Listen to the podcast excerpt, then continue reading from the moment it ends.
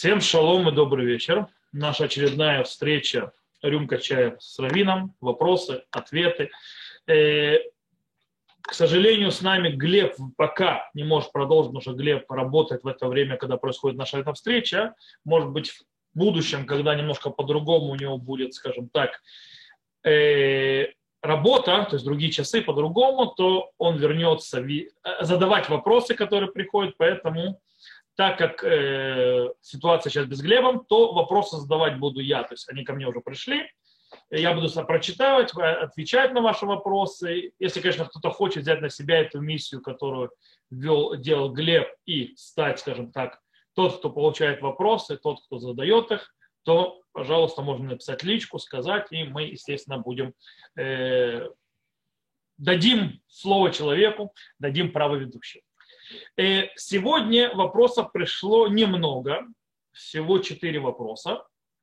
Э, у нас, вот, как говорится, раз на раз не приходится. То у нас столько вопросов, что приходится говорить коротко и быстро и не давать людям задавать вопросы, которые здесь, то есть которые с нами находятся сейчас, вживую, напрямую. А сегодня вы можете уже готовить ваши вопросы, если у вас есть, потому что я думаю, что это четыре вопроса, хотя первый вопрос я, как я вижу, он относительно, можно много о нем говорить, но я думаю, что время нас останется, так что готовьте ваши вопросы, те, кто находится с нами на, на, прямо сейчас. Итак, я начну с вопросов. Первый вопрос, который пришел, и этот вопрос, он и по порядку первый пришел, и в принципе понятно почему. И это также вопрос, э, который я думаю, что правильно начать именно эту встречу. Он звучит так. Ваше мнение о катастрофе э, на горе Мирон в том числе празднование в таком формате, как это было там.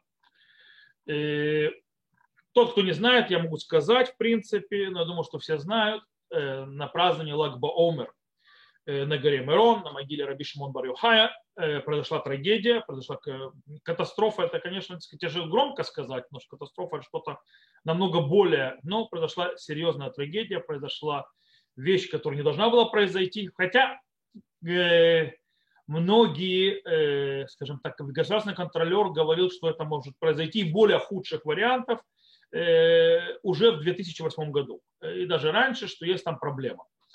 Э, Ее не, не исправили, кто виноват, это будет разбираться, естественно, расследование, которое будет произведено, то есть парламентское, не парламентское, это как бы они будут расследовать, кто виноват и что с этим делать. В любом случае речь идет э, во время празднования на горе Мирон. Повторю, то есть расскажу, то есть, что произошло. Э, есть, как, кто знает, как это происходит, есть разные временные рамки для разных хасидутов. Как известно, что празднование Лагбаомера на горе Мирон более хасидский такой праздник, потому что, как известно, у литовского иудаизма он проходит празднование Лагбаомер в более минорном состоянии. Э, и, скажем так, э, литовские лидеры не очень, скажем так, бегут зажигать костры на Мироне. Э, у сефардов, восточных евреев, храма Влади Юсеф очень сильно советовал там не находиться в эту ночь по, э, по причинам. То есть я, я объясню то, что происходит, то есть чуть позже. Э, в основном это праздник хасидутов, то есть, да, хасидизма, то есть да, очень много хасидутов. Да, и сефарды тоже там появляются, и люди в вязаных кипах появляются, литваки даже некоторые и так далее. Но глобально, в принципе, это праздник хасидутов. Есть на горе Мирон разные временные рамки, когда зажигаются разные костры, причем там в разных местах. То есть, да, кто был на горе, на горе Мирон, видел, как выглядит то есть место. Там есть разные места, где происходит зажигание. И одно из центральных зажиганий, которое происходит ночью, когда и произошла проблема, это э, зажигание костра у центральных там трибун, и как хасидута называется Толдот Агарон. Э, и там произошло следующее. Э, там есть одна большая проблема. То есть там большая относительно территория, где набивая, набилось много людей, очень много людей. Э, выход оттуда, кстати, по правилам, то есть я уже читал, должно было быть четыре выхода сделано, то есть одна то, что не сделали. Выход оттуда получается один, и очень узкий он получается, как горлышко бутылки. Более того, как я понял, там произошло что? Там произошло, что э, перекрыли полицейский э, вход. Во-первых, по-моему, да зашло, я не знаю точно, я не, не, как говорится, не э, расследовательская комиссия, но, как я понял, зашло очень много, больше, чем было разрешено. Хотя нужно понимать, что в этом году на Лагбаомер, на горе Мирон, было в три раза меньше людей, чем обычно в нормальные годы, и это одна из вещей за корону. Как бы за корону продолжается, хотя в Израиле сегодня тот, кто приедет и придет, э, почти он не поймет, что здесь есть корона. То есть, как бы, в принципе, слава Богу, в Израиле короны нет, как таковой уже почти. У нас, слава Богу, э, всего лишь 1400 болеющих, больных по всей стране. То есть, да, как бы у нас, э, слава Богу, э, мы выходим из этого, если не почти, в принципе, вышли. То есть те, кто болеет, сейчас происходит в основном в школах, там, где дети еще не привиты. Окей.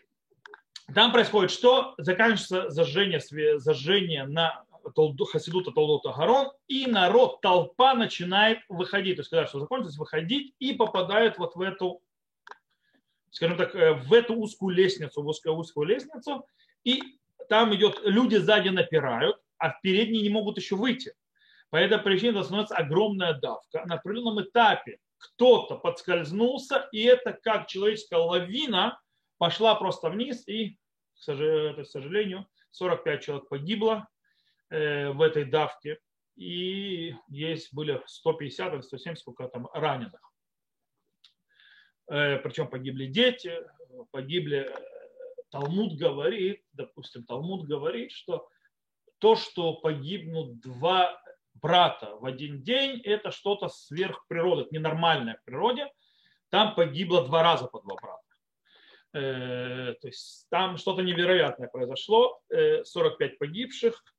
Э, кстати, я знаю, что сейчас крутится в интернете всякий бред, э, неправильный перевод с арамейского гидрорабы, то есть типа, что гидраба там говорит про 45 Э, праведников, типа, то есть, что это будет Лагбомер на горе Мирона не переводят, то есть, да, что погибнут 45, 45 праведников и так далее, что душа Раби Шимон Барюхая, это просто извращение из того, что там написано. Там вообще рассказ совершенно другой, там рассказ про пророка Ильяу, который с Раби Шимоном Барюхаем говорил, который пошел спасая там, одного мудреца, Аса, по-моему, и так далее, он убил 45 римских солдат, э, пророк Ильяу, то есть ангел окей, как бы нет, э, и, и была радость у Раби Шимон Барюхая, то есть это просто извратить текст, то есть такого там нету. Там, сегодня многие пытаются засунуть в этот э, катастрофу и так далее, всякие комментарии, всякие это. Не надо никаких комментариев. Как относиться к этой катастрофе? Во-первых, к этой катастрофе нужно относиться к простой вещи. Здесь произошла преступная халатность. То есть э, я слышал объяснение, то есть мы на Земле не можем понять, то есть э, на небе знают, почему 45 человек погибло, почему Всевышний их взял, а мы на небе и на земле не знаем.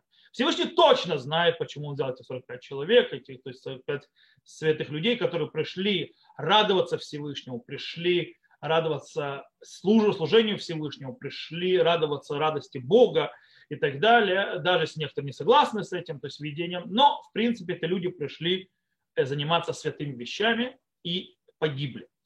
И и нужно понимать, что на Земле мы тоже знаем почему. То есть знаем. Точно мы будем знать после того, как тезис расследует. Мы знаем, но мы уже знаем преступная халатность.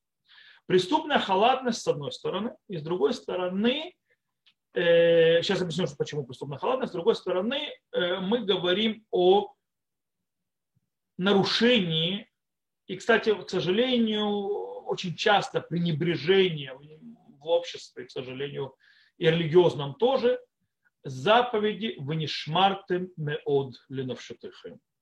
То есть, и очень, то есть, то есть ну, что нужно, э, скажем так, э, заботиться о своей душе, то есть, в принципе, заботиться о здоровье, жизни и так далее. Нужно понимать, огромная толпа, как такова, там собирается, то есть тот, кто был, то знает, я там никогда не был, слава богу, в это время, э, тот там был, ты не можешь двигаться. То есть ты заходишь туда, и на определенном этапе ты подносишься в воздух, и тебя несет толпа. Даже танцует уже не ты, тебя просто с толпой несет. Настолько там забито, что в принципе ты не управляешь собой. То есть ты не можешь двигаться. Это что произошло. То есть, да, когда кто-то там подскользнулся на этой лестнице, начал падать, это в принципе вся толпа, это как лавина. То есть, да, человеческая упала вниз, это тонны на людей падают. Э, естественно, убивая других. Вот. Так что, во-первых, нельзя столько людей набиваться. И нужно понимать, э, нужно понимать, что ты видишь эту толпу, ты видишь там только людей, не иди туда. Ты человек, даже то есть, сам себя, то есть ты видишь, то есть, что на выходе там вот так вот сдавлено, не иди туда.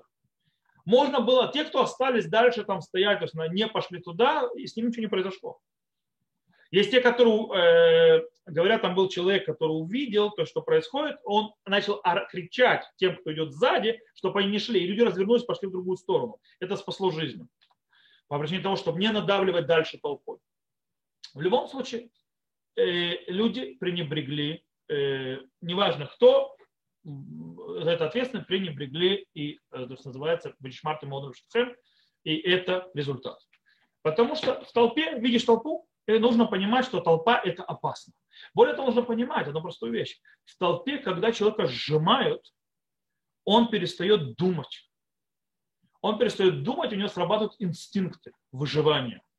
И тогда он начинает инстинкт выживания, он начинает рыпаться во все стороны. То есть, да, чтобы выжить, и тогда еще хуже становится. Не ему самому, может быть, но другим тоже. И по этой причине это опасность толпы. И это, естественно, должны были учитывать и обязаны учитывать э, те, кто организовывал, занимался организацией и так далее, что, естественно, нельзя такое количество людей запускать в одно закрытое место. Более того, когда их выводишь, нужно выводить их частями. По причине того, что, если, во-первых, нужно было больше выходов сделать, минимум 4 э, или 5 оттуда, которых не было.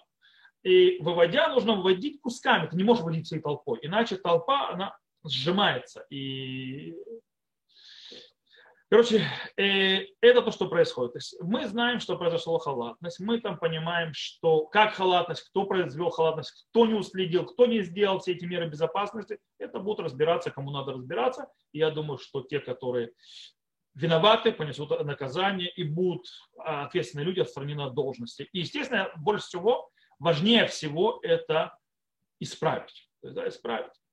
Более того, еще нужно понимать, когда происходит трагедия, то есть в духовном плане, есть несколько аспектов. Во-первых, есть аспект того, что нужно, чтобы это болело. Это очень важно. То есть ни в коем случае не танцевать на чьих-то костях. К сожалению, я видел в интернете, слишком много людей танцевали на костях. Э, это очень прискорбно. Некоторые политические э, очки себе зарабатывают, некоторые просто видно, у них проблема с воспитанием мозгами, тактом, неважно что, да, у кого что. Э, в принципе, нужно болеть, то есть, да, должно переболеть. А во-вторых, мы должны, то есть всегда в любой вещи, которая происходит, должен быть аспект чува. Чува – это исправление. Причем, когда мы делаем чува, когда мы делаем аспект исправления, аспект раскаяния, это очень важно не стучать по груди соседа.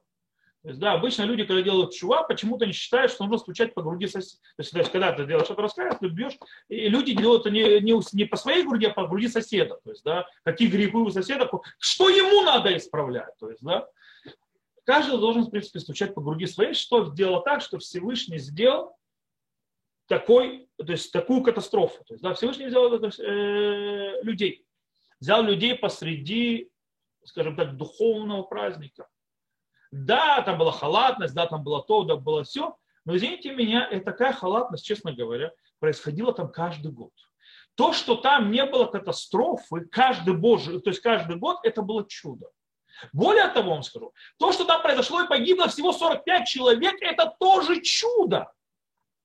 По причине того, что там должно было быть намного больше в разы больше. Там, кстати, между прочим, до этого была тренировка, то есть э, Иру равни в Гаим, то есть, да, э, там постоянно делают тренировки, то есть если вдруг толпа кого-то начнет давить, там рассчитывалось на сотни убитых. То, что погибло всего 45 человек, это тоже чудо. Но мы не можем полагаться на чудо. Всевышний, то есть, взял по этой причине, э, значит, что-то произошло. Он, с одной стороны, сохранил, с другой стороны, он взял. Как говорится, Яра додили гамилер кот шушаним. То есть, да, спустился, это сказано, царь Шлумо говорит в Шира Шири, э, что мой, друг мой спустился в э, сад собирать розы. Обычно то есть, объясняют, это имеется в виду, что Всевышний спускается в этот мир и собирает праведник, то есть собирает душу, то есть забирает с собой. Это называется берет розы. И это происходит почему? Почему-то что-то есть с нами. И каждый должен э, найти то, как, как исправить эту ситуацию, но начинать исправление себя, не соседа. Если каждый реально сделает исправление ситуации, начиная с себя, а не с соседа, то что-нибудь сдвинется. Это по поводу того, как относиться к катастрофе правильно, что нужно исправлять себя в первую очередь для того, чтобы исправить общество. И понимать, что есть обязанность соблюд... Э, сохранять, то есть, скажем так, даже все большие празднества и так далее, они не стоят того. То есть все, э, даже самые духовные большие вещи должны быть у человека должен, должен быть разум. Если он видит толпу, и он понимает, что там происходит, туда не надо суваться. Туда не надо суваться, нужно как бы сохранять свою жизнь. И это, кстати, то, что говорит э, Рау Вадя. Рау Вадя сказал, Мирон не подниматься в Лагбоум. Хотя у сефардов, да, это очень принято, у сефардов Раби Шимон Барюха, или наоборот Зоар, Тикуним, Тролливали, у сефардов больше всех.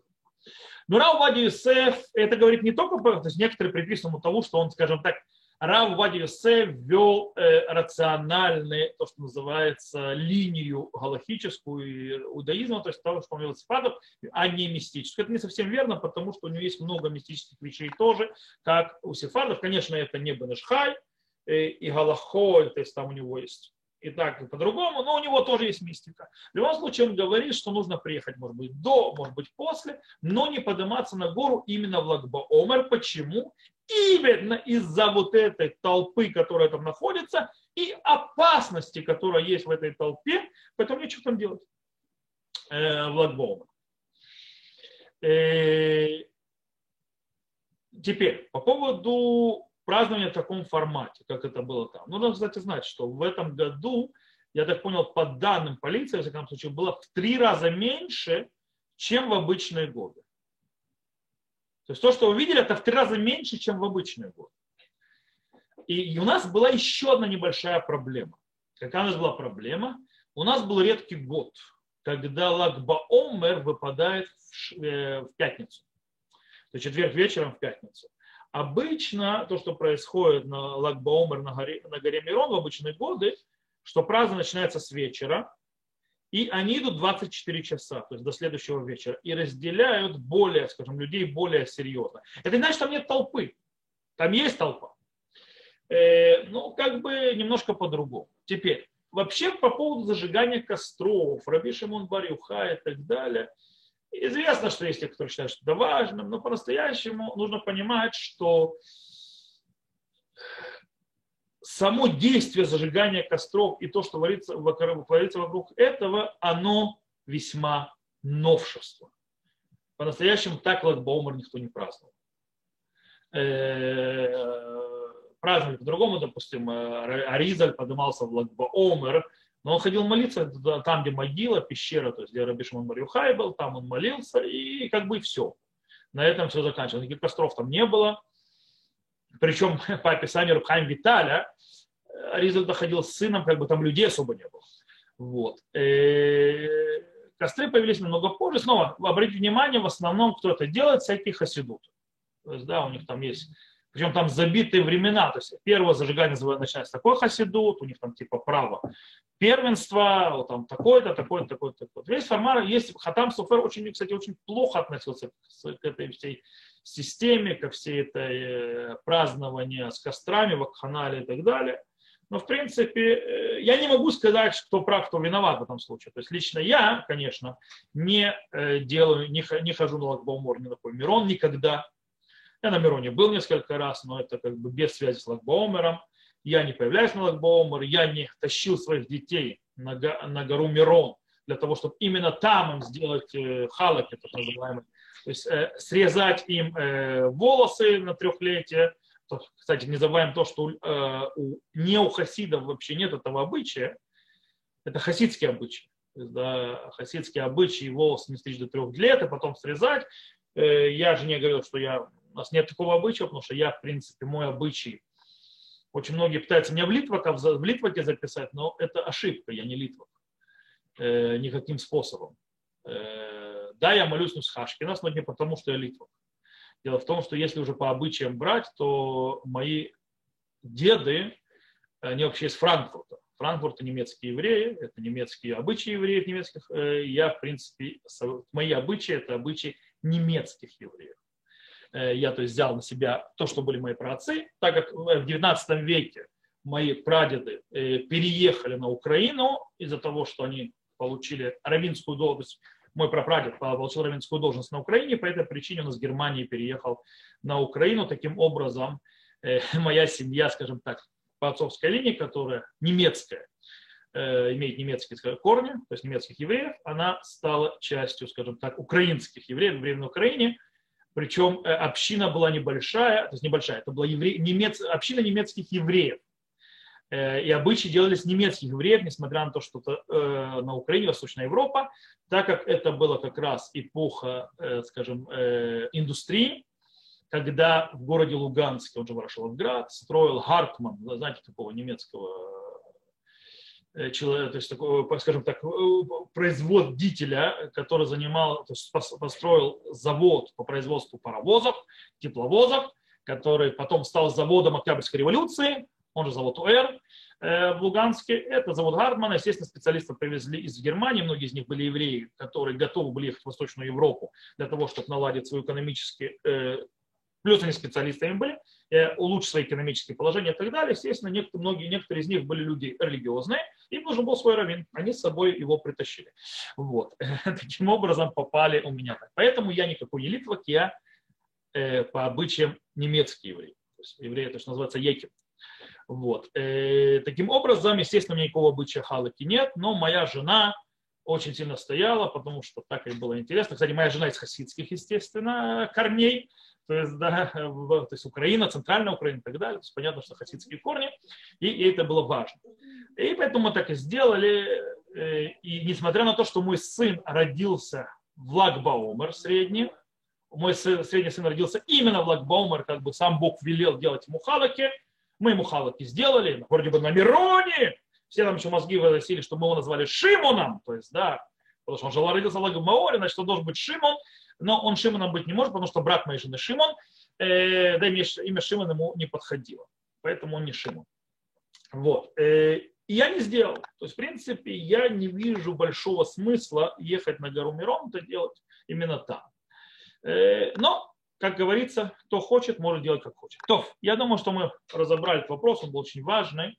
Э, и стоит как бы и в память, то есть людей, которые там погибли, люди, которые ранены, люди, которые пережили. Причем раненые, когда я говорю, это не только люди, которые физически ранены, это и ранены душевно.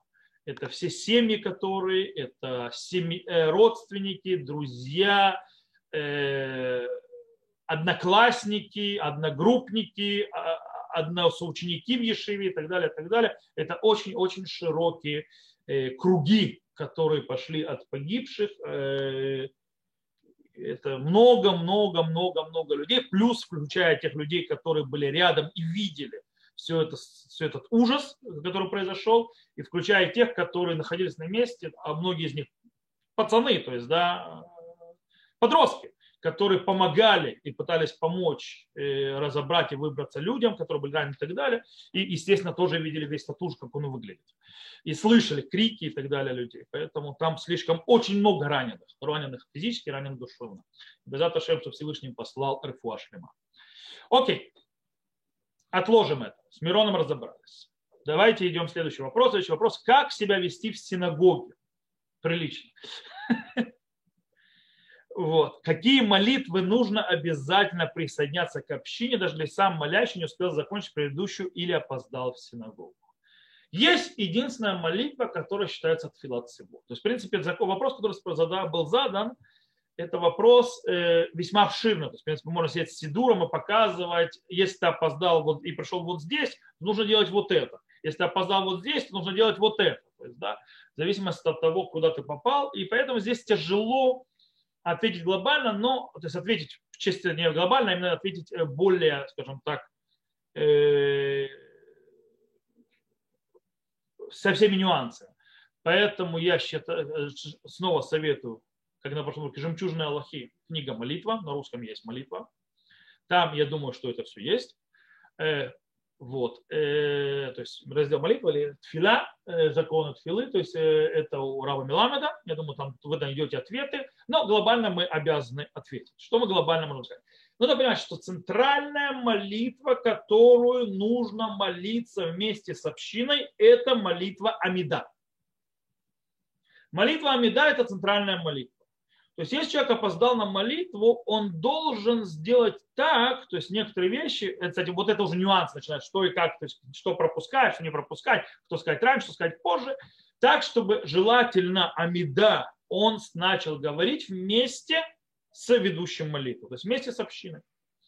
Если он даже туда не успевает, то хотя бы он, чтобы он начал, когда ведущий, то есть Казан, начинает повторение Амиды, а он с ним начинает говорить молитву, вот филат лахаш то есть свою, тогда он тоже считается молящийся в общине. Это самая центральная молитва. Это вот она и есть та молитва от филат всего.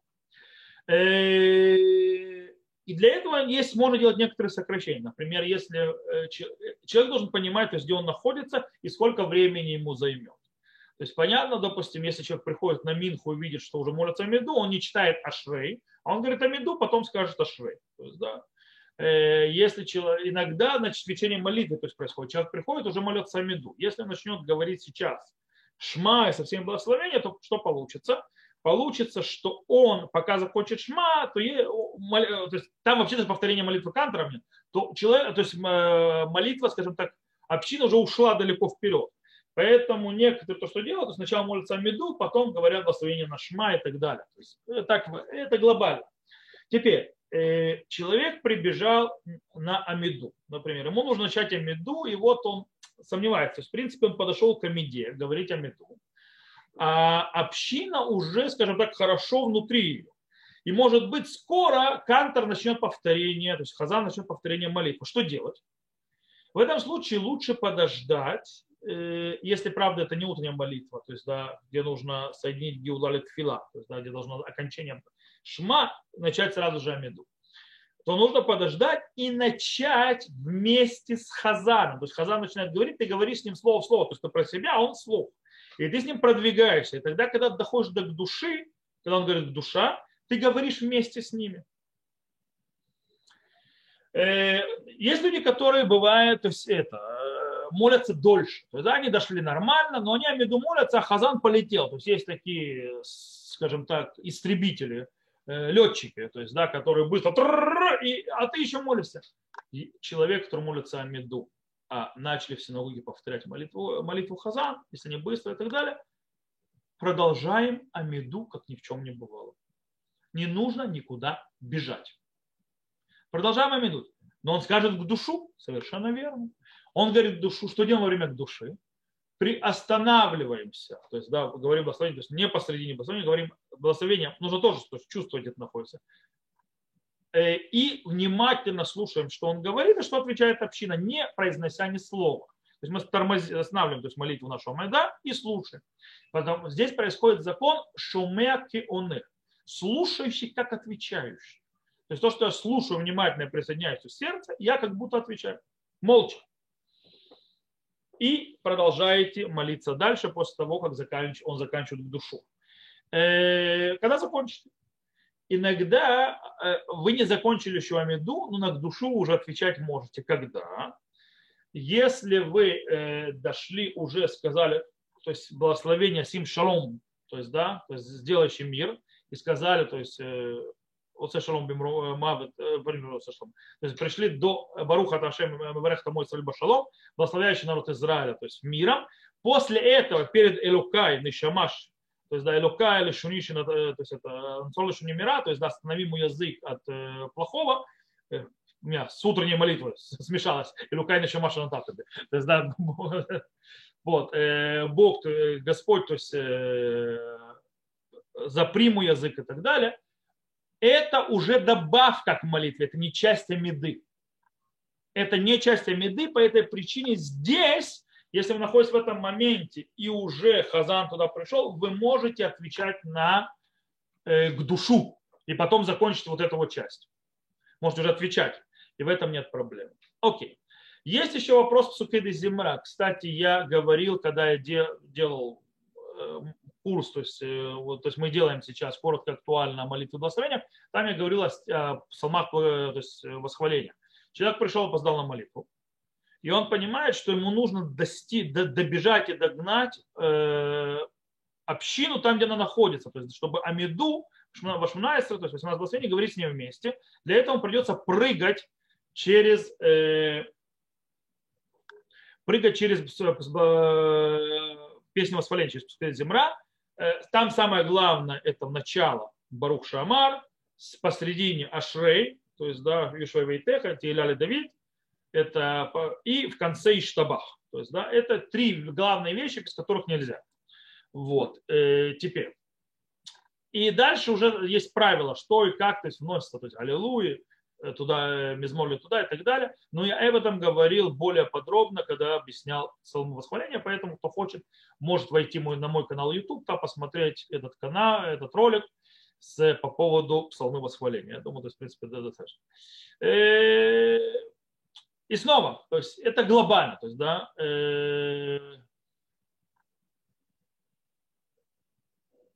я не смогу объяснить сейчас с нюансом, то есть есть нюанс в этом, нюанс в том, нюанс в третьем. Но, как я сказал, самое главное меда, самое главное быть с ней так или иначе с общиной, когда она говорится. Хотите знать все нюансы, опоздал здесь, встал здесь, я советую книга молитвы, жемчуж, то есть жемчужные Аллахи, раздел молитва Рава э, Меламеда. Окей, я думаю, что можно... Э... А, тут продолжение вопроса, какие необходимо сказать, то есть имеется в виду молитва, если опоздал, э, если человек опоздал, вообще нужно на другом этапе, снова тоже нюансы начинаются. Таким образом, стоит посмотреть книгу, но мы уже обозначили здесь э, главные, скажем так, аспекты. То, идем к следующему вопросу, который пришел. Следующий вопрос такого более интимного интереса, вопроса, в законах, связанных между мужчинами и женщинами. Вопрос такой, есть запрет прикосновений между мужем и женой, когда женщина не да, то есть когда находится в то, что ритуальной нечистоты во время ее дней и пока не находится в мику, то есть это имеется не да. Каков закон касательно дочери, сестры, матери? Окей. То есть, в принципе, нужно понимать, э, стоит разделять между законами прикосновения к женщине, то, что, знаете, если Галаха запрещает человеку прикасаться к любой женщине, которая не является ему ни женой, дочерью, матерью и сестрой и так далее. Вообще, когда-либо прикасаться. Э, почему это запрет связан рот и карвули галот и рва? То есть, кстати, э, то есть не приближайтесь раскрыть, то есть называется то есть, прелюбодеяние. Теперь. Есть очень интересный момент.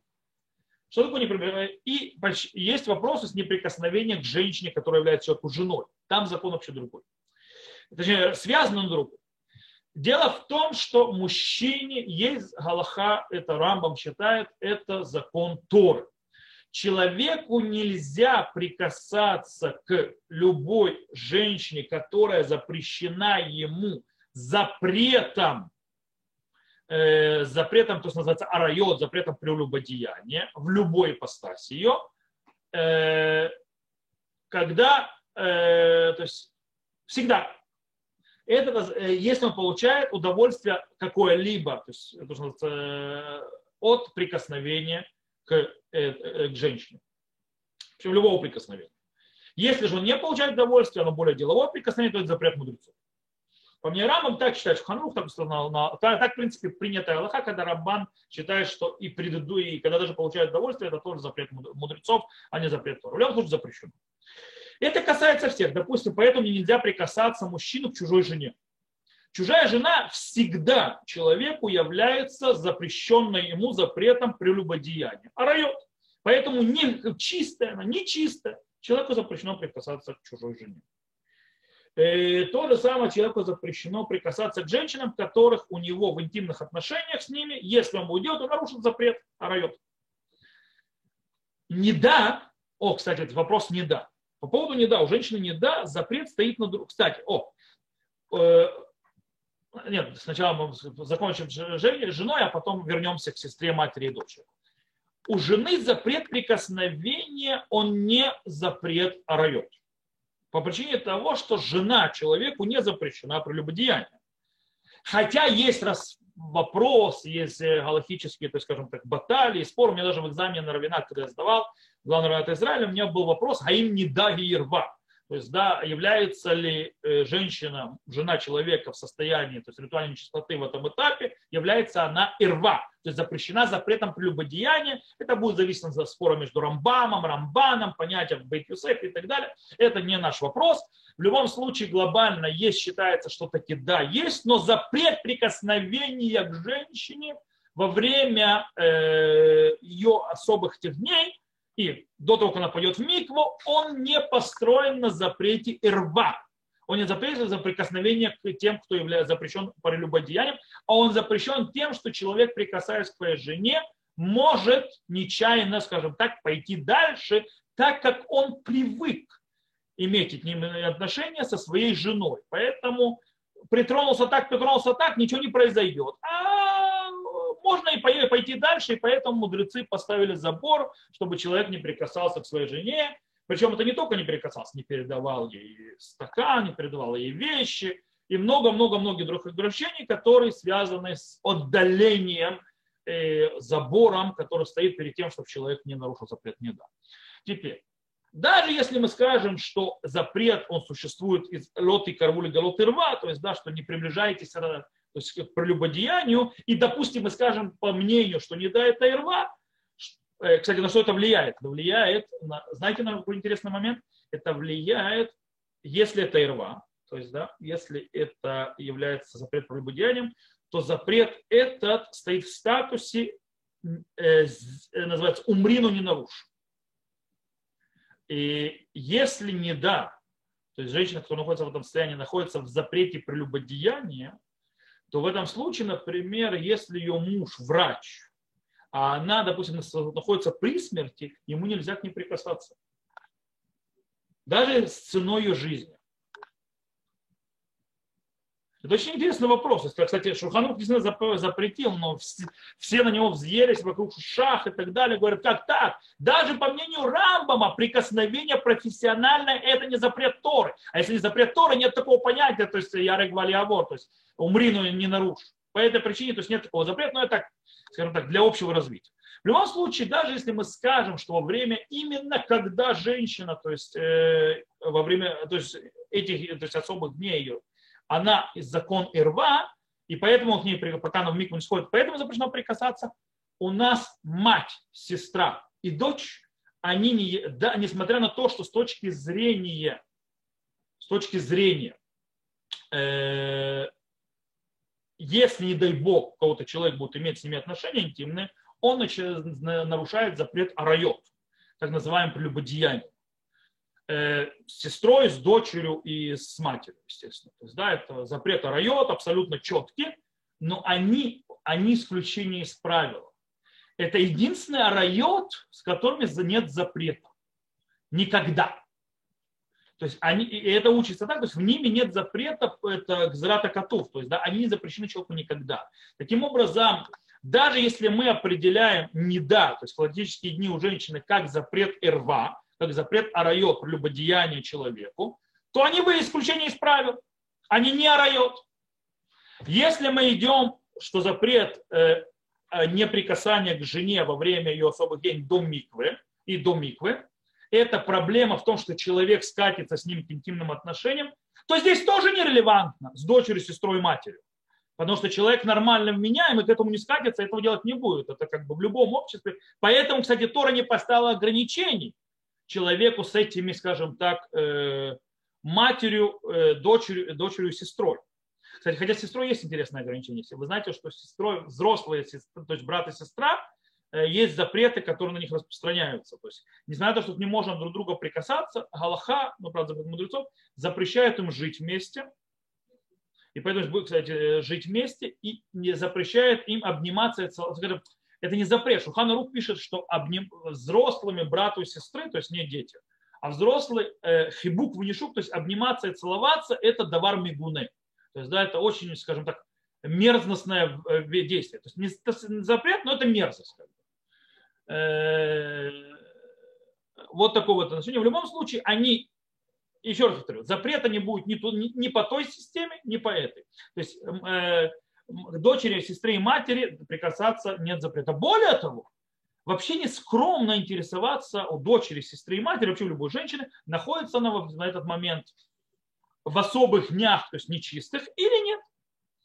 Э, это не ваше дело, то есть э, и не должно быть ваше дело. Понимаю, если бы вы находились в храме или вы занимались бы, так называется, тагород, вещи, которые связаны с жертвоприношениями, должно ритуально быть чистым и так далее. Поэтому очень важно знать, женщина села, допустим, э, во время ее особых дней и так далее, до миквы, на какой-то диван, вот на него если сядет, и вы тоже будете нечисто, тогда понятно. Сегодня нет, нет, не релевантно ни на что.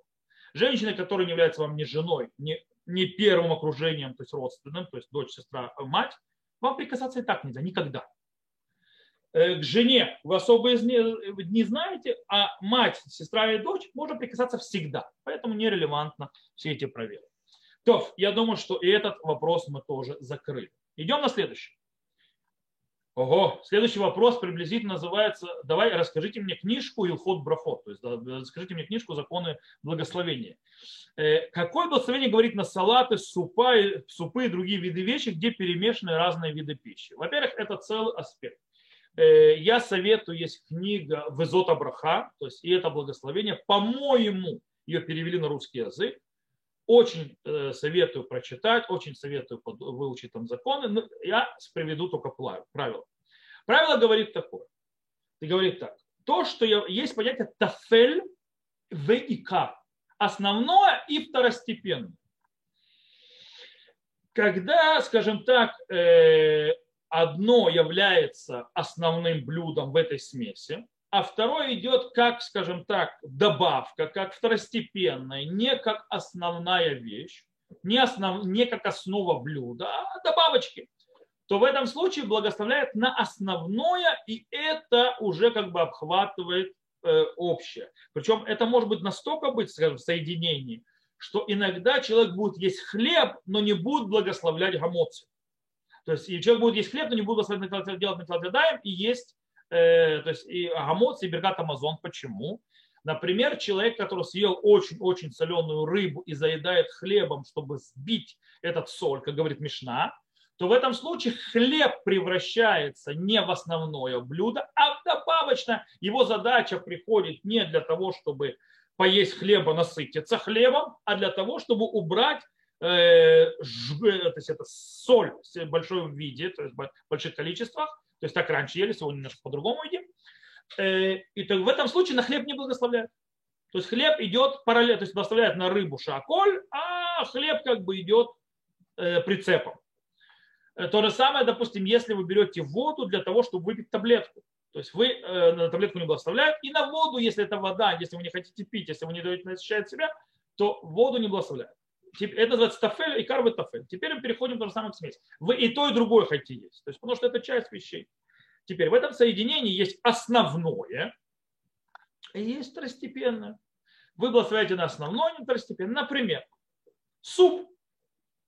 Суп, э, если у него основное это жижа, а немного овощей там и так далее, это второстепенное, то говорится шаколь и все, и больше на что не благословляет.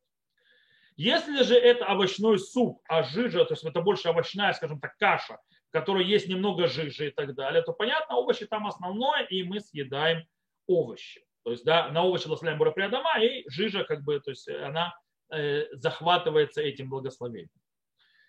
Иногда есть половина на половину. Когда есть половина на половину, то стоит благословить или на хлеб отдельно, и тогда все решить проблему, или благословить, брать по кусочкам, то есть брать вот это и благословлять, и брать вот это. То есть, да, там взять, э, допустим, взять суп тот же, там суп есть, половина того, половина того. И жижа там серьезно, и серьезно овощей.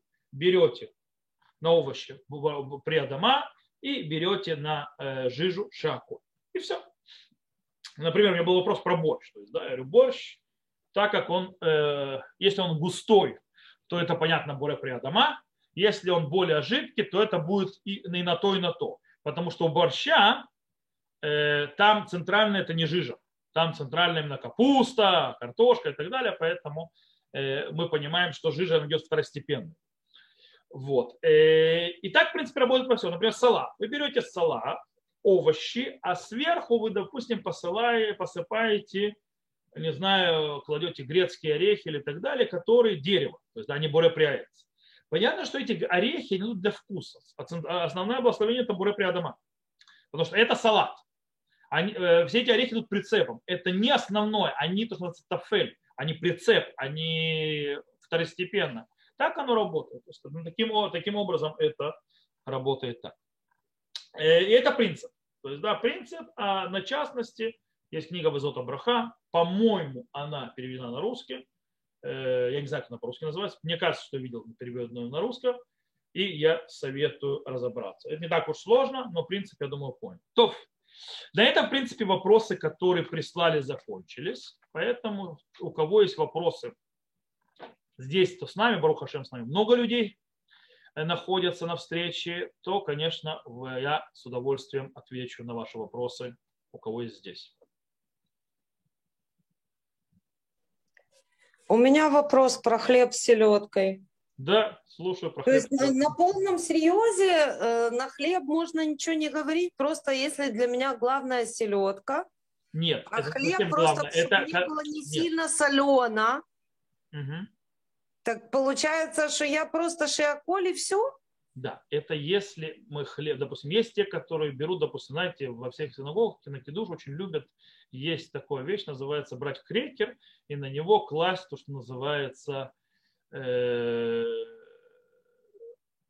такой вид селедки. То есть, да, не, совсем, не так селедка, которая в Советском Союзе, но в принципе так называемый геринг. То есть, да, как в Израиле. Так вот, в этом случае это не значит, что мы на крекер не благословляем. Почему? Потому что в крекер, он часть этой еды, то есть и он его едят для вкуса. Он едят, то есть именно, чтобы снять с себя бешеный вкус селедки, который ты не можешь вытерпеть, его нужно убрать. А именно вот это вот сочетание крекера и селедки – это сама еда. И поэтому крекер здесь, он очень важен. В этом случае, конечно, крекер благословляют. Если же человек съедает селедку, ему нужно заесть, хлебом заесть, чтобы убрать эту соленость, а не то, что он себе выкладывает. Это, кстати, вопрос про крембу, знаете? Есть в Израиле крембо, кто не в Израиле, тот не, не знает.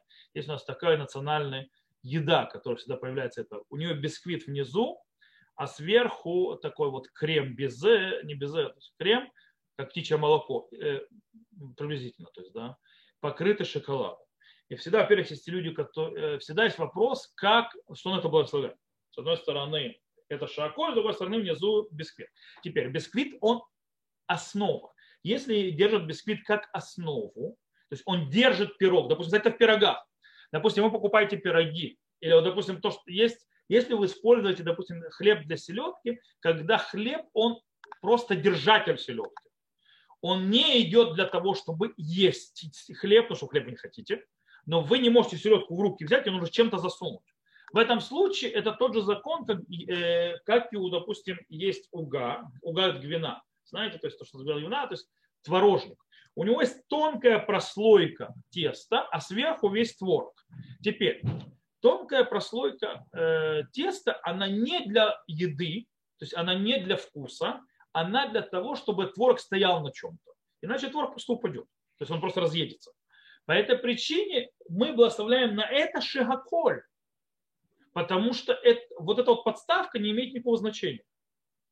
Она работает подставкой. То же самое, если человек ест, э, использует как подставку, то есть так ест, то у крембо, то благословение будет шиаколь. Теперь, есть люди, которые любят именно съесть бисквит. Тут понятно, сначала бисквит съесть, а потом съесть отдельно вот это. Тут мезонот и потом, естественно, э, шаколь. Есть те, которые, э, тут зависит очень много человека. Поэтому очень важно, то есть, э, тут решение это очень субъективно. Если реально вы едите селедку, а хлеб вообще тут ни при чем, и этот хлеб съедается только для того, чтобы соль, заесть соль, которая внутри, как человек, допустим, который ест, например, очень-очень острую еду и запивает ее водой. Он не пьет воду для того, что он хочет пить он просто тушит то, что называется остроту, которая во рту. Понятно, что здесь, если с селедкой хлебом такое положение, то в этом случае хлеб, естественно, не идет на гамоции. Он идет как э, шагаколь под э, селедку. Вот. Э, есть еще вопросы?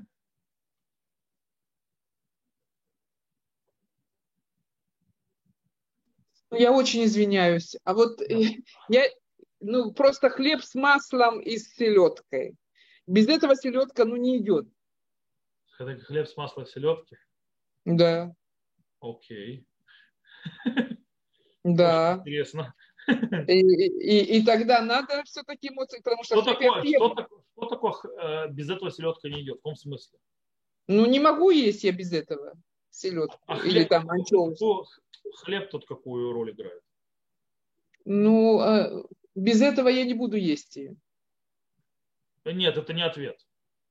Я, я не буду есть колбасу в бутерброде без хлеба, потому что, это, потому что без этого не буду есть колбасу. Так давайте я не буду на бутерброд эмоции говорить. Не, я не люблю хлеб. А, а, это, а... это не ответ. А, а как тогда? Понять? Это не я люблю, я не люблю. Это вопрос, роль, которую играет в этом случае хлеб. Он играет часть еды или он играет э, роль, спаз, э, роль пополоскать рот. Часть еды, ясно. Спасибо. Потому что с селедкой и хлебом это хлеб работает полоскателем рта. Это как вода работает э, с запиванием таблетки. А не как это. Поэтому это... Нет, лучше уже, ладно. Или это так нельзя? Что?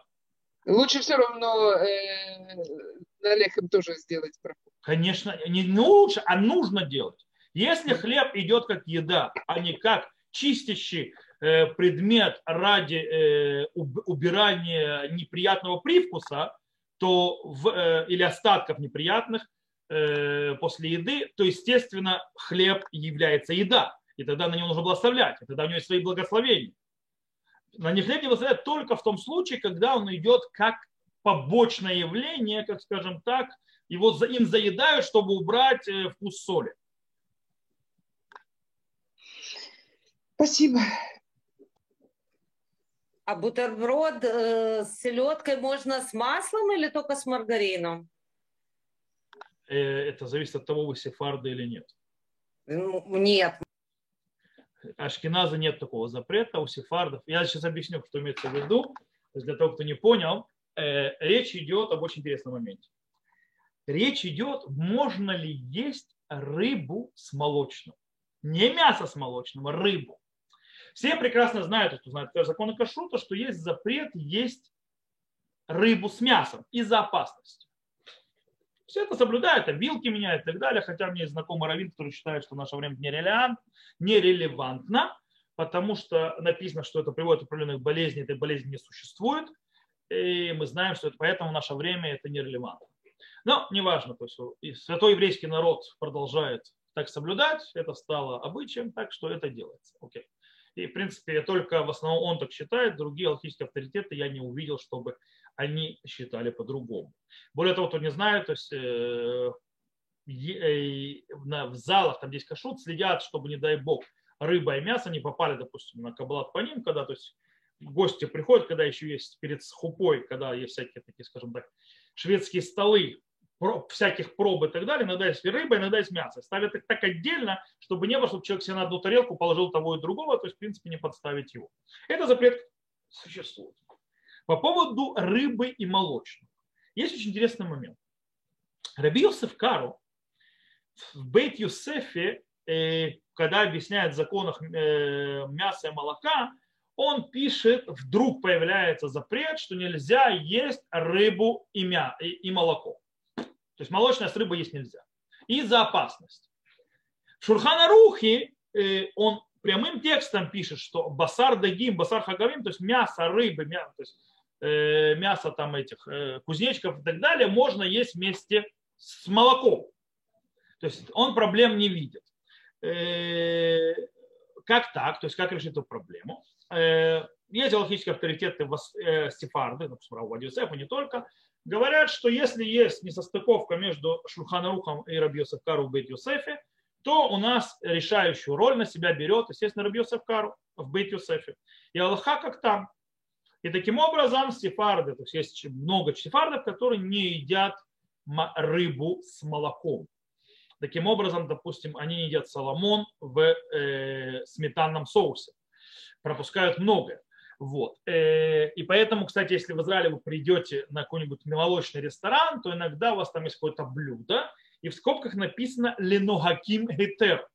То есть для тех, кто э, соблюдает, то есть это у них обычай разрешения. Там имеется в виду, что в этом блюде есть рыба вместе с молоком.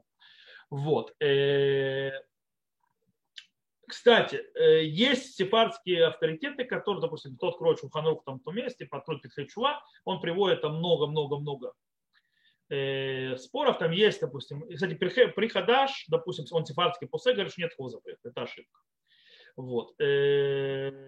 Рама, кстати, Рама в Даркей Муше, Аллахи, то есть то, что называется наш основной, как у сефардов Шурханарух, он как бы основа основ с точки зрения Галахи, так у нас Рама.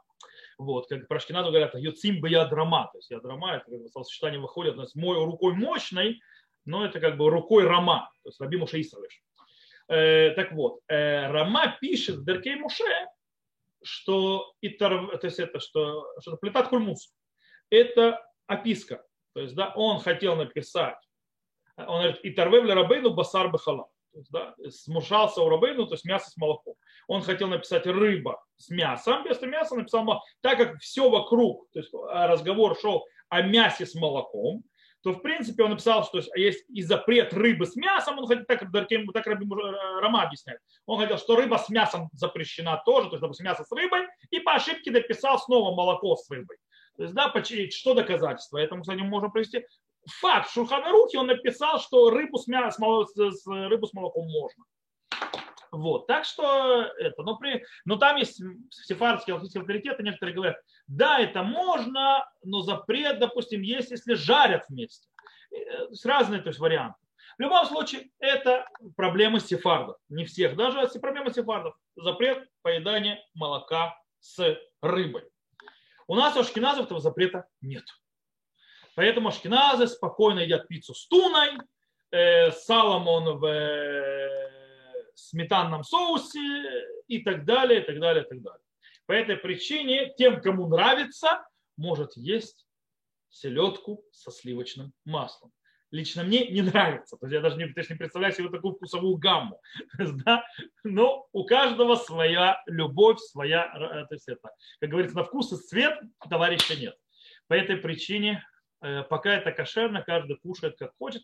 Допустим, я реально видел людей, которые любили есть селедку с арбузом э, или чай с селедкой. Э, мне такие вкусовые гаммы несколько, скажем так, слишком пикантны для моего, видно, не очень изысканного вкуса. Как бы вот так. Есть еще вопросы?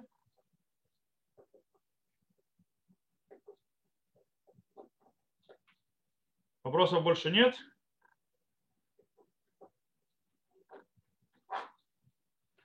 То, ну тогда, если вопросов... Даю последний шанс задать вопрос или нет, тогда будем закрывать нашу встречу. Слава Богу. Было. у меня есть вопросы, э, которые я вам давно задавал по книге Рут. Вот, но боюсь, что ответы на них, ну, наверное, будут большие по времени и не, не вложимся. Может быть, да. Э, окей. Я думаю, что мы не уложимся. Если это по книге Рут, и обычно, то есть это... Если что-то короткое может быть. Окей, то тогда я думаю, что не уложимся, потому что уже сейчас как бы у нас временные рамки. У нас минут пять осталось, 4 минуты э, в нашем часе, поэтому если у кого-то что-то такое, что можно ответить за такой промежуток времени, я с радостью отвечу. Э, если можно такой вопрос. Э, э, я знаю, что если, например, женщина собирается рожать, то можно в субботу, чтобы она ехала на транспорте. И даже муж мог ее, может ее сопровождать в одну сторону. Там есть правила определенные, как он может сопровождать и так далее. Ну, да, допустим, да. Да. А вопрос такой, в обратную сторону, если собираются в, не в Израиле выписывать в субботу. Э, проблема. Это проблема, если только не, негде останови, остаться, и это в смысле выписывать в субботу. Роженицу выписывать в субботу? И нельзя заплатить денег и остаться на не, не, вопрос заплатить, не знаю. Вопрос, вопросы как-то это можно, пару есть, ну, кроме... А? То есть вопрос, кроме... Это большая зап... проблема. Угу. Ехать – это большая-большая проблема, потому что нет никакой надобности. Нет пиков нефиш. Угу. Нет опасности жизни. Единственное, что если вы на, ули... на улице в метель, то есть останетесь, знаете, то есть на улице вас выставили за дверь, э, вот вас ребенок на руках, на улице дождь, гром, молнии и так далее, э, то есть э, и нам что идти пешком называется 30 километров, не знаю, даже 15 километров. А мы как это все... Понятно, что тогда можно взять, допустим, какого-нибудь нееврея таксиста что в этом роде. То есть, да, но в принципе ситуация простейшая, то есть, да, подходишь и говоришь, я думаю, что, кстати, в России, на Украине это более просто, в других странах, может, цивилизованных. В цивилизованных странах тоже ты просто говоришь, что я хочу еще остаться последний, называется, я доплачу. То есть в капиталистических странах, то есть официально платишь и так далее, то есть это все нормально. Понятно, что если у них нет никакого там бедствия и нужно срочно все больничные койки или взрыв рождаемости называется, как бы, то тогда, наверное, будет проблематично. Но, в принципе, я думаю, что если человек готов еще, то, скажем, то есть просит до наступления темноты оставить, и он доплатит за то время, которое находится, потом, то есть, да, то я думаю, что не евреи вполне согласятся и не думаю, что не найдут в этом большую проблему, что если человек вдруг останется. Вот. Спасибо. Э, окей. То, есть у кого-то еще вопрос, или мы уже тогда попрощаемся? Я понимаю, что особо нету. Тогда мы с вами попрощаемся. Всего вам хорошего. Э, до новых встреч. Я не знаю, будет ли встреча на следующей неделе, нужно подумать, потому что это День Иерусалима. Э, на следующей неделе, в воскресенье вечером, начинается День Иерусалима. В понедельник тоже День Иерусалима. Э, может быть, да, будет встреча, в зависимости от того, то есть мероприятиями, которые происходят, то есть когда я закончу и так далее. Вот, я решу. я, я дам объявление, будет известно. То, на этом мы заканчиваем. Спасибо за вопросы всем, кто прислал. Спасибо за вопросы тем, кто спросил здесь. Всего хорошего. До новых встреч. Увидимся.